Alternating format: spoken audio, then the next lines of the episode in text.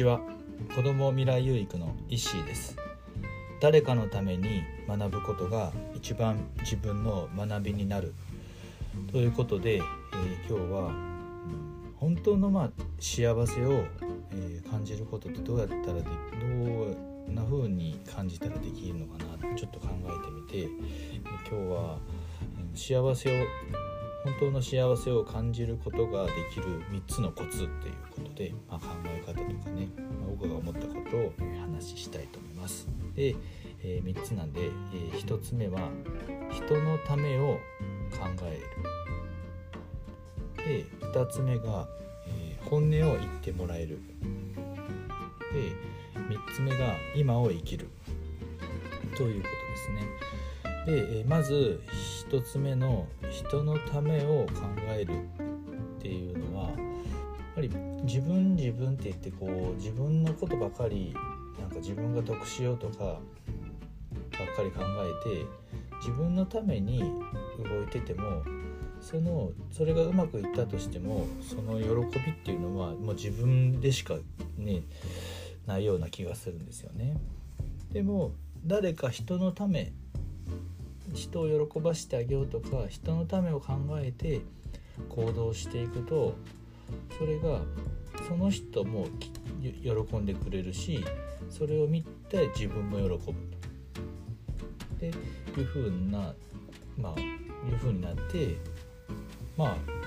こう喜びがね2つになるじゃないですか。ただ2つになればそこからどんどんね広がっていきやすいのかなと思って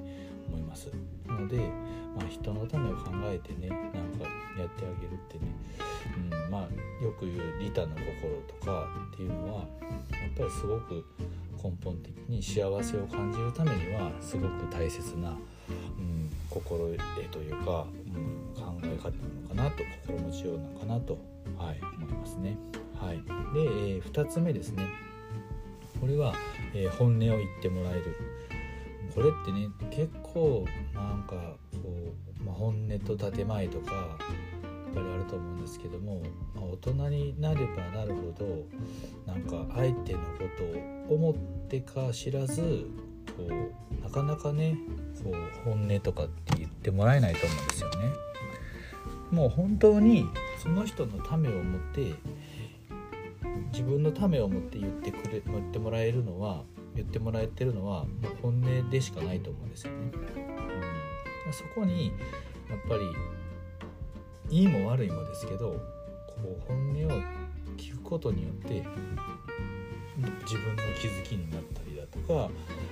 うなんか考え方とかねなんかねいいことばっかり言われても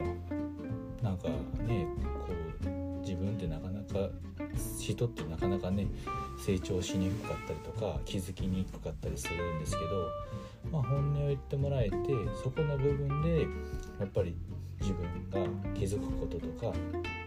考えることってね結構なんか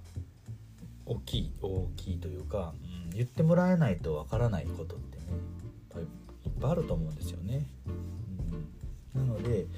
そういうとそういう部分で本音をねこう言ってもらえるってやっ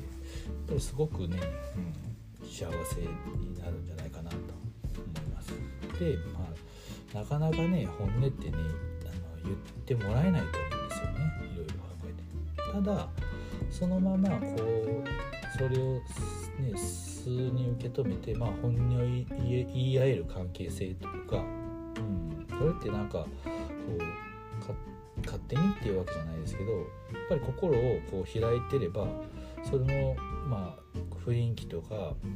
感覚が伝わって自然とこう本音を言ってもらえたりとかするようになるんじゃないかなと思うんですよね。やっぱり閉ざしてたらそれってやっぱねちょっとなんか相手も感じるじゃないですか、まあ、この人なんかちょっとね心閉ざしてるなとかっていうのを感じると思うんですけどもやっぱりその人に向けて心をオープンにしていればそれは本当にね素直に伝えてもらえてでそれがこうねあの本当のその人が思ってること自分のことを自分のためを思って、ね、言ってもらえてくれる本音の部分を言ってもらえるようになったら本当になんかそこから気づきを得て幸せになれる幸せを感じることができるなと思います。で、えー、3つ目なんですけど今を生きる。もうこれはうんなんか過去のこととか、まあ、未来のこととかを考えててまあね過去にまあワクワクしたこととか未来にワクワクするっていうのがあると思うんですけども、まあ、過去の失敗を後悔するとか未来を不安に感じるっていうのもあると思うんですけどとにかく、まあ、今を生きるっていうことに集中すれば、うん、なんか今ねこうやってあることってねなんかまあ変かもしれないですけどもう全てがなんかありがたくて今こうしておるだけでもなんか幸せやなとね感じることができれば今を生きることができれば何でもこう本当に幸せになれる幸せに感じる感じることができるんじゃないかなと思うんです。なかなかこうね、あの、今に今こうあることになんかね、うん、当たり前になっててなんか幸せそこで幸せやなってねなんか感じることってなかなか忘れてますよね、うん、忘れてる時が多いと思うんですけどももう今をこう懸命に生きることによって、うん、なんか未来の不安も感じることもないし、ね、過去を後悔する必要もないし今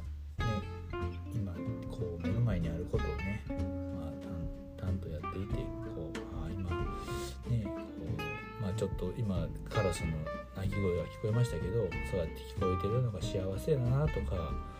ね、まあ、何もなくこうやってまあね、ラジオを撮れてるのとかも幸せやなとかって思えたらもう全てがねありがたいことでねこうやってなんか平和にね入れるだけでもいいのかなとか思いますね。なので今は生きるっていう感覚を大切にしていけば、うん、幸せっていうねそこら中に溢れてるのかなと思います。はい。ということで今日は、えー、本当にね幸せを感じることができる3つのコツということでお話をさせていただきました、えー、1つ目が人のためを考える。で2つ目が本音を言ってもらえる。で3つ目が今を生きるということでした。はい。ではこれで今日は終わりたいと思います。最後までご視聴いただきありがとうございました。ではまた。さようなら。